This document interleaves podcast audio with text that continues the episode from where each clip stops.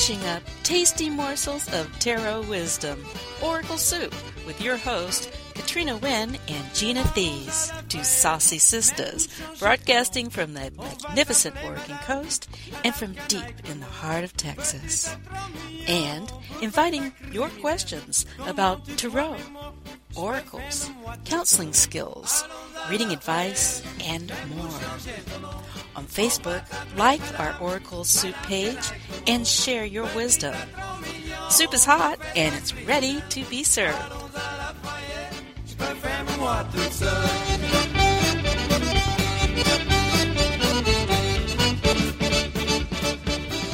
Hello and welcome to Oracle Soup. This is Gina Thies here with my sister, Katrina. Katrina, Katrina Wynne. Yes, here I am, all the way over in Oregon. No, we say Oregon, but Oregon. You must. Oregon. Have you been listening to me lately? Lately, I think I always say Oregon though. You do know how to say Oregon. I do. Yes. We are here together, even though we're apart. But you know, it feels like we're together. That's the beautiful thing about friendships is when, you know, you can create a lot of space and autonomy and independence and then you flow back together again.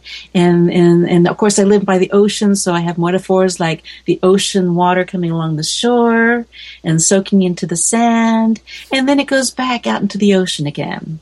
Well, that sounds really nice. I could be really jealous, but all I hear is the sound of crickets and coyotes, and then the occasional donkey or cow, Oh, as I live across from a big ranch. So, so those are the sounds that I have the sounds of um, animals. nature. Nature sounds nonetheless, except the occasional honk or speeding motorist or something, but not too often. Well, our dear Oracle Soup listeners, as usual, Gina and I were sitting around shooting the breeze, and she came up with a fantastic topic. I'm, I'm actually really glad we're talking about this, and and since this is being recorded in the winter in the northern hemisphere, uh, it just seems like a very apropos topic. Right. Well, you know, for us, this is one of those times where we are collecting things. We're coming off of a holiday where we've, you know, collected gifts, given gifts, collected gifts, um, just accumulate a lot of stuff. And, you know, when it's that winter time for us, we don't really do the cleaning. We typically do a spring cleaning, but now I've just feel like I know my closet, my infamous closet, is once again piled up with stuff because I've been busy. I'm coming off of a busy uh, party season, so it's almost like I'm like in the middle of changing ward- wardrobes and stuff. So I have a bunch of stuff, and I do kind of hoard makeup and clothes and shoes. And that is the magical word we're going to be exploring on Oracle Soup is the idea of hoarding, but specifically around the idea of decks. Is it? We're not talking about books now. No, we we don't touch that one right now. Thank Oh my goodness, we don't even. Yeah, this is about decks. I mean, and I guess if you aren't a, a, a as an oracle, if you don't use decks, what, what else would you know? There are many other things. Maybe it's bones or dice Dice. or Yes. feathers or something. You And believe me, I, I have all of the above. but when it comes Runes, to you know. close to that like line between being a collector and being a hoarder, ooh, very fine line. So you want to stop and think: Do you really need that deck? Coming mm-hmm. up. That's what we are going to be exploring. But in the meantime, kind of thinking along that theme, we have a featured card we'd like to talk about. It is the Four of Pentacles, which looks like someone that's holding on. Typically, in your Rider Waite or your Rider Waite clones, it's going to resemble someone clutching the disc as if they don't want to let them go, uh, sitting on top of them and just holding on for dear life. Now, I, I can relate to that. There's decks I don't think I will ever let go of. Oh, yeah, I, you know, having multiple copies of her deck, that's, you know, well, they're, they're functional and important in, in that sense for me. But um, for the Four of Pentacles, typically, um, in the Rider Waite, he, he actually looks like he's kind of grasping or protecting, um, holding up the shield to protect, um, you know, the, the, the, the, chakras that are there, the heart chakra, the solar plexus, if you will. And some mm-hmm. people actually reflect that this is about um, not wanting to expose yourself or expose yes. your inner self. And um, I like that interpretation. I um, kind of see it as sometimes things are coming to a delayed, you know, in terms of changes or you're sabotaging, which is collecting, hoarding. I sometimes see it as um, a sabotage. Yeah. Now, if I'm going to take that four of coins or pentacles in a slightly complementary direction, I like to go back to the numerology of the four and I often think of the emperor. And I'm thinking about somebody who's creating an empire and they've got their castle or they've got their great wall of China and they're creating this boundary and the distinction and the dividing one area from another. Or even around yourself, like that character that you described in that particular deck, who's creating a wall around themselves. And so to me, four is often about boundaries and whether those boundaries are permeable or whether they're really, really solid or they're not solid enough. And in many ways, that does relate to what we're talking about. And of course, the pentacles are going to be things that are solid, tangible. You can touch them, you can see them, uh, you can hear them, etc. That things in the material realm, right. things that are of the earth. Right. And sometimes things make people feel comfortable. It makes them feel connected. Sometimes we hold on to memories and the things that we collect. We don't get want to get rid of heirlooms or we when someone leaves us, we don't want to get rid of their stuff in any kind of way. You know, we can hold on to stuff thinking they'll come back and get it later or you yes. know just because it's so overwhelming. So the 4 of pentacles in a sense too it's like you're holding on to this stuff material world and you can't let go of it and sometimes it's like is it worth having all of that stuff or you taking on more than you can biting off more you more than you can chew as oh, they wow. say. Well, Ms. Gina, we're going to have to explore that in a lot more detail. So we invite you to hang in there and we'll be right back with Oracle Soup.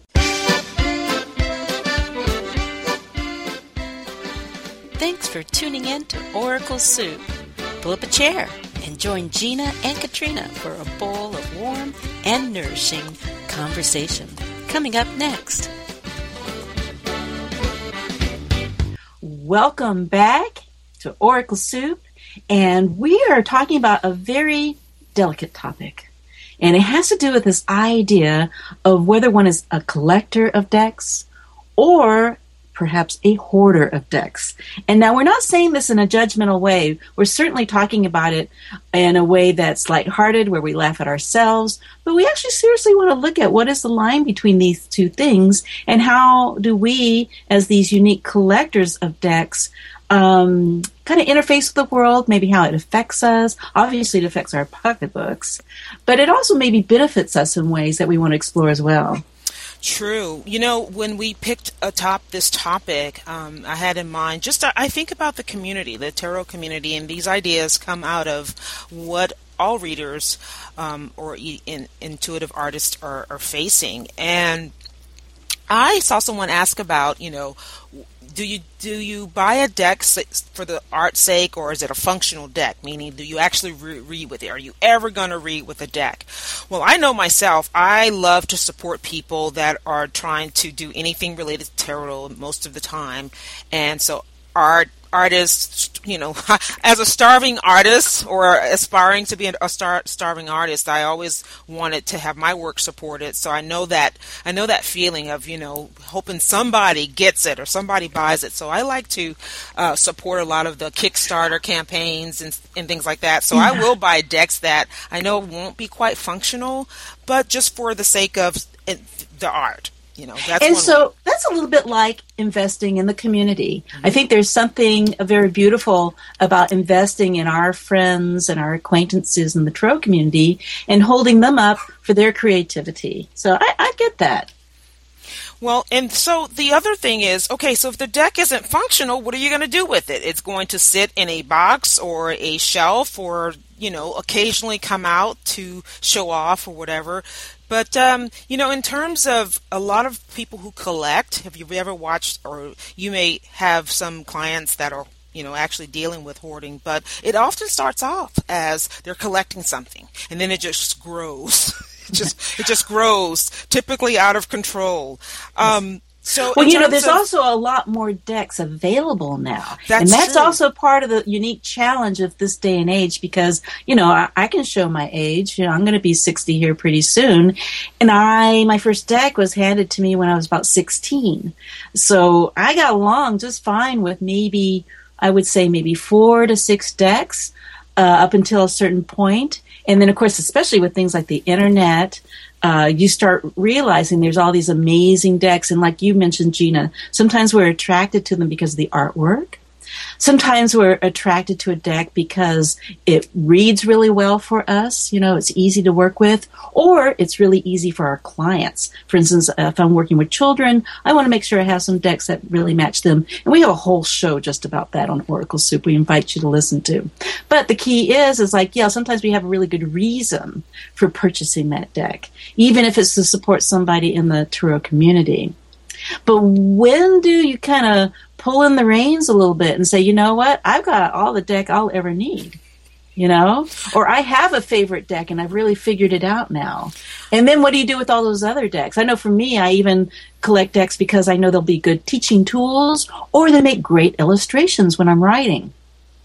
Right. Well, there are many, many reasons to have a collection of decks. Now, some people just like anything. I mean, you could collect porcelain dolls or whatever, and it's it's just you know it's a serious business for some people because they end up trading, you know, and then there's you know you, you have a, have to put a value in terms of when you're collecting. And that's about the the value and the investment, and knowing what to look at that will become profitable down the road. So there's that aspect of it, but there's the other aspect of you've got you know a collection of you know you've acquired many decks and then you have to end up selling them because it's a financial burden or your whatever becomes a financial burden. So there's that aspect to that i've seen throughout you know my tarot um, tenure so in terms of when you become a collector, you have to look at different aspects of collecting. I mean, just like any other serious collector, there is the investment. Is it worth buying? You have to look at that. So if you think, I just want to have it, but some people look at, oh, there's value to this. So it's like it's a rare deck, for instance. If you're collecting rare decks, uh, if you're more of an international collector or, or that particular artist or that creator you really value their point of view and you know that it's something that is going to continue to have value Yes, and we have people that do it because they're tarot scholars, they're art historians, or they're tarot historians, and so they need to have quite a vast in their collection, and so that offers, um, you know, at some point that becomes important to their work. So there's that aspect. But what what would we call deck hoarding? I mean, you know, when you think of hoarding, what would you define yes. that well, I, as? I'm going to go into a gray area in between because I imagine there's also people out there, and I fall into this a little bit myself, where each deck is like a different friend. And if you think about the way you relate to friends, you know, you have your inner circle, hopefully, right? Those are your best friends or the people you see on a regular basis, the ones that you show your most intimate details with, that you're really vulnerable with. And then there's the next layer. Well, these are my friendly acquaintances. I feel good. I feel warm around these folks. You know, they're my community. We do creative things together. And then there's like, oh, well, that person's fascinating. I'm just glad that I know them. You know, even though I only see them or like Facebook friends, you know, it's like you can have thousands of Facebook friends, but really just one close inner circle. I suspect that's the way some people relate to their decks. Well, here's another thought. As a person that does a lot of events, I have to have an inventory, a whole plethora of different themes, you know, decks because people are into their parties and themes and they want so I might want to bring something and have them either choose something or just have something that works with the theme. So I look at it from that aspect as supplies, right? So my thing in differentiating would be am I just buying it in hopes that someday I'm going to read with it versus, you know, I know, okay, I can pull this out of my collection and say, I have a perfect deck that matches your Hawaiian theme party. it's true. You We're going to really- use the dolphin or the Hawaiian tarot. Right. You know, so if you're sitting there thinking, I, I, I, I'm just going to add this to my pile because maybe one day I will actually read with it. And hey, you know, 10, Gina? 10 years have passed and you haven't used it. this reminds me of your closet a little bit. well, you know, here's the thing. Your infamous closet. Here's the thing. You know, I always have to be prepared because I'm one of those people will look at stuff and I, I do keep things for several years and it's like it comes back in style or I've got to find. I've got to find the perfect top to go with these shoes I just bought.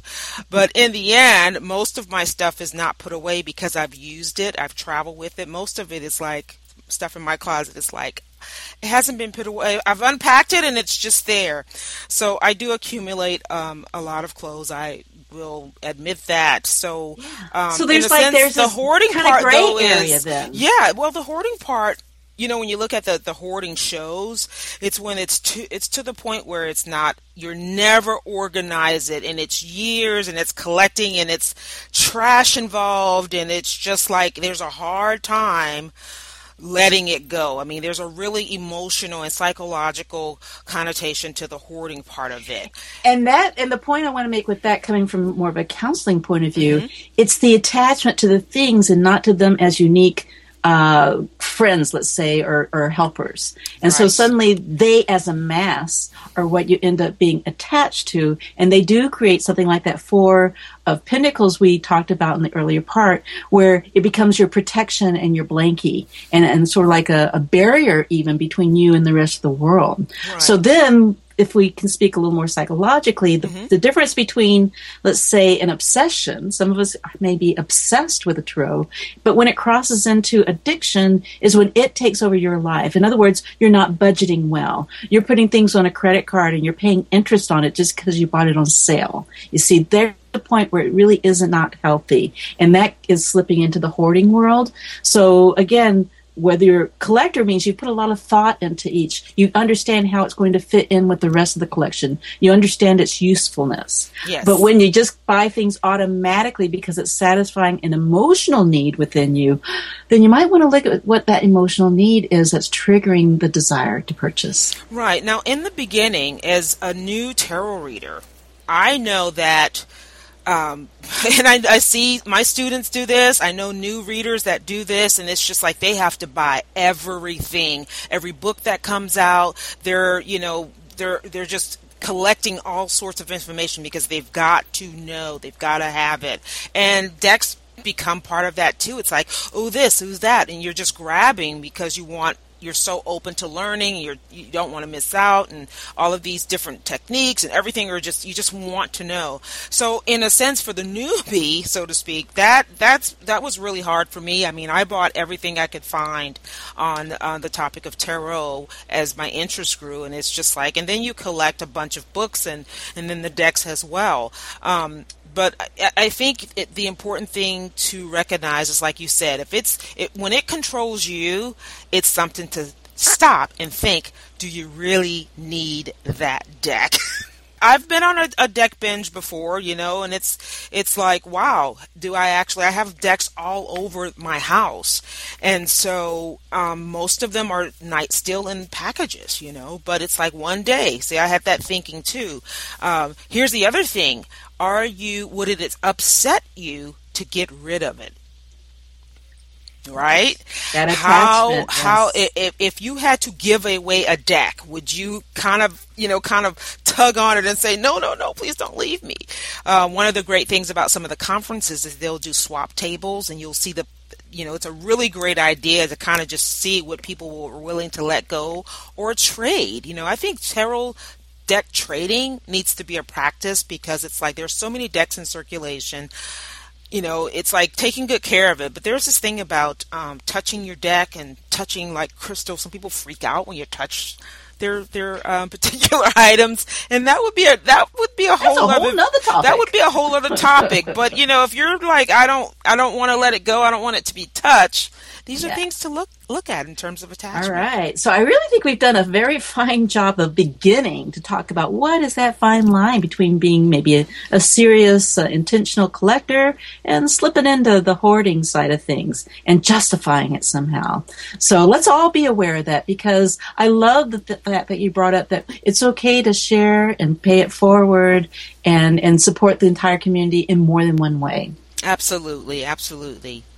Great topic. Yee-hoo!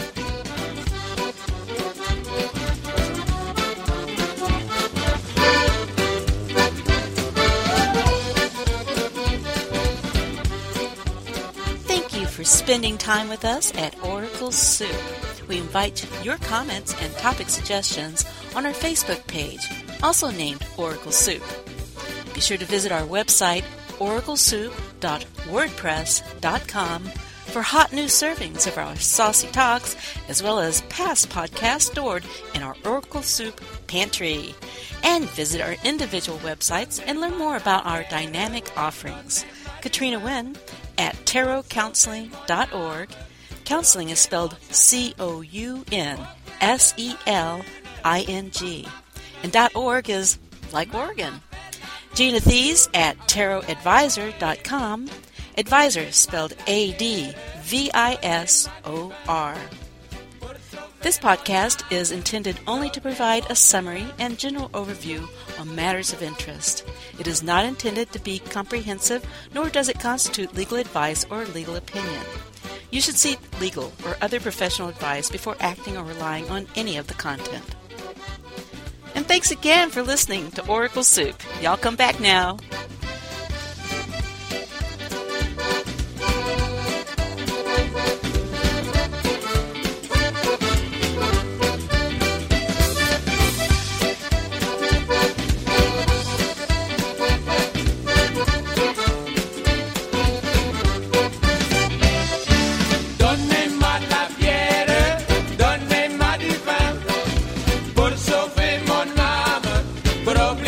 Instagram.